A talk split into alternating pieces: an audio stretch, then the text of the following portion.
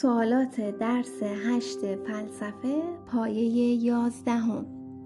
نگاهی به تاریخچه معرفت. درستی یا نادرستی عبارتهای زیر را مشخص کنید. یک.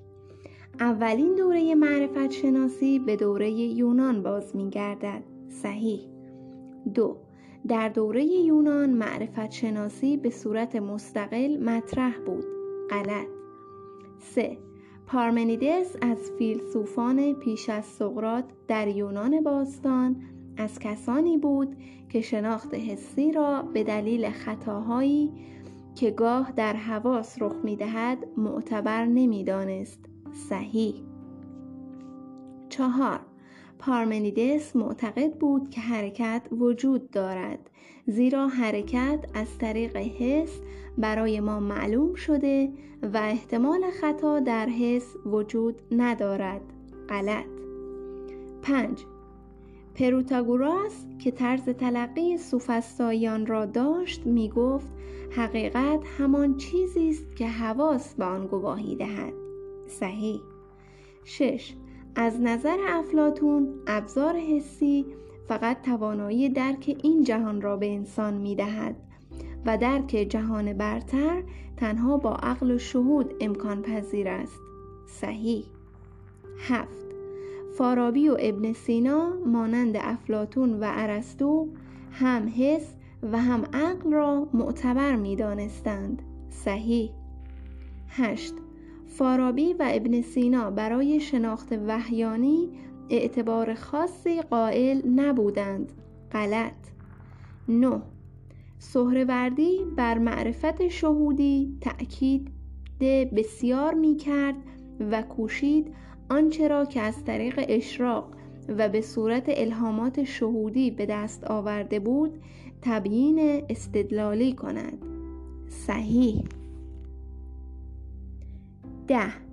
ملا صدرا توانست یک دستگاه منسجم فلسفی بنا کند که در عین حال که کاملا هویت فلسفی دارد و بر استدلال و منطق استوار است از شهود و اشراق نیز بهرهمند است. صحیح. یازده. در دوره جدید فلسفه اروپا که از قرن 16 با پیشگامی فرانسیس بیکن و دکارت آغاز می شود به معرفت شناسی توجه ویژه ای شد و از آن دوره به بعد معرفت شناسی در کانون مباحثات فلسفی قرار گرفت. صحیح. دوازده. بیکن از نخستین فیلسوفانی بود که بر اهمیت عقل اصرار میورزید و به اصالت عقل معتقد بود. غلط. سیزده. دکارت فیلسوف و ریاضیدان بزرگ فرانسوی به تفکر عقلی اهمیت بسیار نمی‌داد. غلط. چهارده. کانت با طرح دیدگاهی جدید کوشید بین دو گرایش تجربه گرایی و عقل گرایی آشتی دهد و نشان دهد که معرفت حاصل همکاری عقل و حس است. صحیح. پانزده. تلاش کانت برای آشتی دادن عقل گرایان و تجربه گرایان به پیدایش دیدگاه های جدیدی در معرفت شناسی غرب منجر نشد. غلط. شانزده. پوزیتیویزم یا اثباتگرایی ناشی از تلاش کانت دیدگاه جدیدی در معرفت شناسی غرب است که ناشی از تلاش کانت است. صحیح. 17 از نظر پوزیتیویست ها اموری که از طریق تجربه قابل بررسی و ارزیابی نیستند اصولا اموری بیمعنا هستند که بشر به عللی به آنها معتقد شده است. صحیح. 18 یکی از مؤسسان پوزیتیویزم که این اصطلاح را نیز برای اولین بار استفاده کرد آگوست کنت فیلسوف فرانسوی در قرن 18 است. صحیح. 19 نسبیگرایان بر این باورند که هر فرد متناسب با ویژگی خود درباره امور به شناختی می‌رسد که با شناخت فرد دیگر یکسان است. غلط 20. پراگماتیست ها معتقدند که از طریق تجربه نمی‌توان واقعیت را شناخت. صحیح جاهای خالی را با کلمات مناسب کامل کنید. 21. اولین دوره معرفت شناسی به دوره نقط چین باز می گردد. یونان 22. هرچند در دوره یونان معرفت شناسی به صورت مستقل مطرح نبود اما در نقط چین و میزان انتباق شناخت با نقط چین از مسائلی بود که از نظر فیلسوفان جالب توجه بود. ارزش شناخت واقعیت.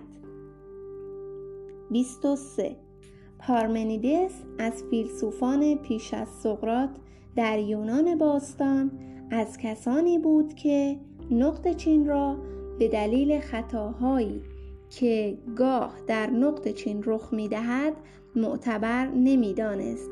تنها شناخت عقلی را از نقط چین قائل بود. شناخت حسی حواس 24 پارمنیدس معتقد بود که حرکت وجود ندارد زیرا حرکت از طریق نقط چین برای ما معلوم شده و احتمال خطا در نقط چین وجود دارد. حس حس.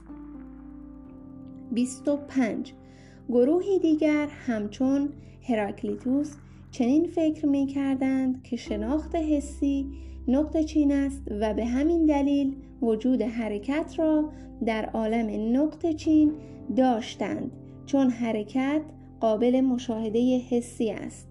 معتبر قبول. 26 سوفستاییان به سبب مقالطه هایی که برای آنها رخ داده بود اصل امکان شناخت نقط چین را زیر سوال برده و مدعی شدند که نه از راه حس و نه راه عقل نمی‌توان به نقط چین رسید. واقعیت واقعیت. 27 پروتاگوراس که طرز تلقی نقط چین داشت می گفت حقیقت همان چیزی است که نقط چین هر کس با آن گواهی دهد. سوفستاییان حواس. 28 پروتاگوراس اعتقاد داشت که اشیا هر طور که در هر نوبت به نظر من می آیند در آن نوبت نقط چین هستند. و هر طور که به نظر تو می آیند برای تو نیز نقط چین هستند. همانطور همانطور 29 از نظر افلاتون ابزار نقط چین فقط توانایی درک این جهان را به انسان می دهد و درک جهان برتر تنها با نقط چین امکان پذیر است. حسی عقل و شهود. سی. حکیم ابو نصر فارابی و شیخ الرئیس ابن سینا مانند افلاتون و ارسطو هم نقط چین و هم نقط چین را معتبر می دانستند. حس عقل. سی و یک. این دو فیلسوف فارابی و ابن سینا برای شناخت نقط چین هم اعتبار خاصی قائل بودند و آن را هم یکی از راه های شناخت می دانستند که اختصاص به پیامبران دارد. وحیانی سی و دو شیخ شهاب الدین سهروردی مشهور به نقط چین علاوه بر فلسفه در نقط چین نیز شخصیتی مهم به شمار می رود شیخ اشراق عرفان سی و سه ملا صدرای شیرازی فیلسوف بزرگ قرن یازدهم هجری راه نقط چین تکمیل کرد و توانست به نحو مطلوبی از نقط چین در کنار معرفت عقلی بهره ببرد. شیخ اشراق معرفت شهودی. سی و چهار. ملا صدرا توانست یک دستگاه منسجم فلسفی بنا کند که در عین حال که کاملا هویت فلسفی دارد و بر استدلال و منطق استوار است از نقط چین و نقط چین نیز بهرهمند است. شهود اشراق. سی و پنج. ملا صدرا پیوند مستحکمی میان نقط چین و نقط چین برقرار کرد و اثبات کرد که تضاد و تناقضی میان داده های مستدل و یقینی عقل و معارف وحیانی وجود ندارد و بالعکس عقل و وحی تایید کننده یکدیگرند. فلسفه معرفت. سی و شش. عموم فیلسوفان جهان اسلام هم برای معرفت نقطه چین و هم برای معرفت نقطه چین اعتبار قائل هستند. حسی عقلی. سی و هفت صدر المتعلهین پایه بحث های علمی و فلسفی خود را روی پیوند میان نقطه چین شهود و نقطه چین وحی و سنت گذاشت. عقل و کشف شرع. سی و هشت. گروهی که برای تجربه اهمیت بیشتری قائل بودند و آن را اساس کسب معرفت می دانستند به نقط چین و گروهی که به عقل و های عقلی اهمیت می‌دادند به نقط چین مشهور شدند. تجربه گرایان عقل گرایان.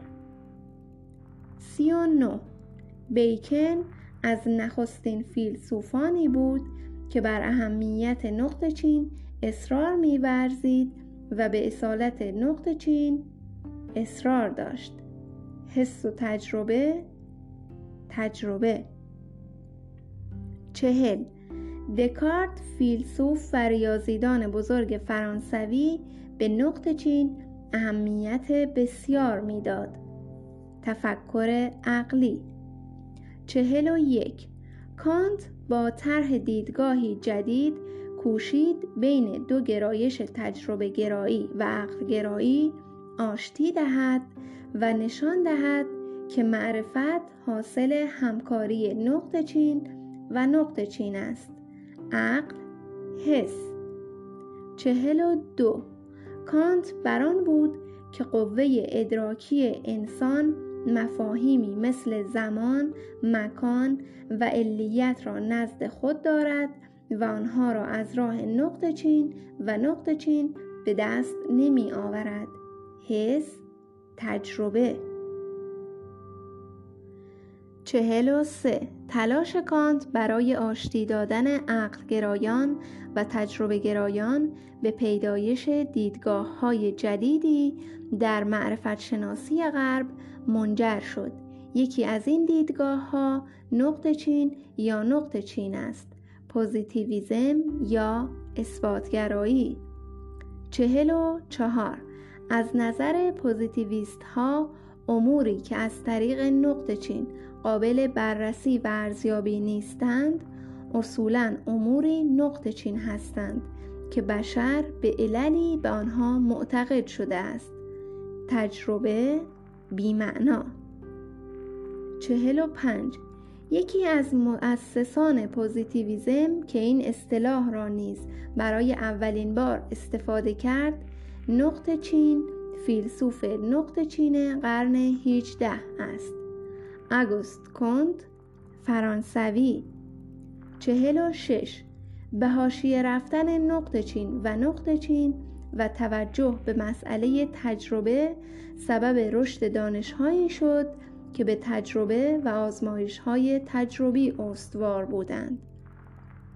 استدلال عقلی جریان عقل گرایی چهل و هفت. نسبیگرایان بر این باورند که هر فرد متناسب نقط چین خود درباره امور به نقط چین می‌رسد که با شناخت فرد دیگر متفاوت است. ویژگی ها شناختی چهل و هشت. پراگماتیست ها می‌گویند هدف ما کشف نقط چین نیست بلکه ما نیازمند نقط چین هستیم که در عمل به کار ما بیایند. و سودمندی خود را نشان دهند. واقعیت باورهای مفید. چهل و نه. ویلیام جیمز وبرگسون از جمله کسانی هستند که به نقط چین و نقط چین معتقدند و به بعد معنوی انسان اهمیت می دهند شهود عرفانی تجربه دینی.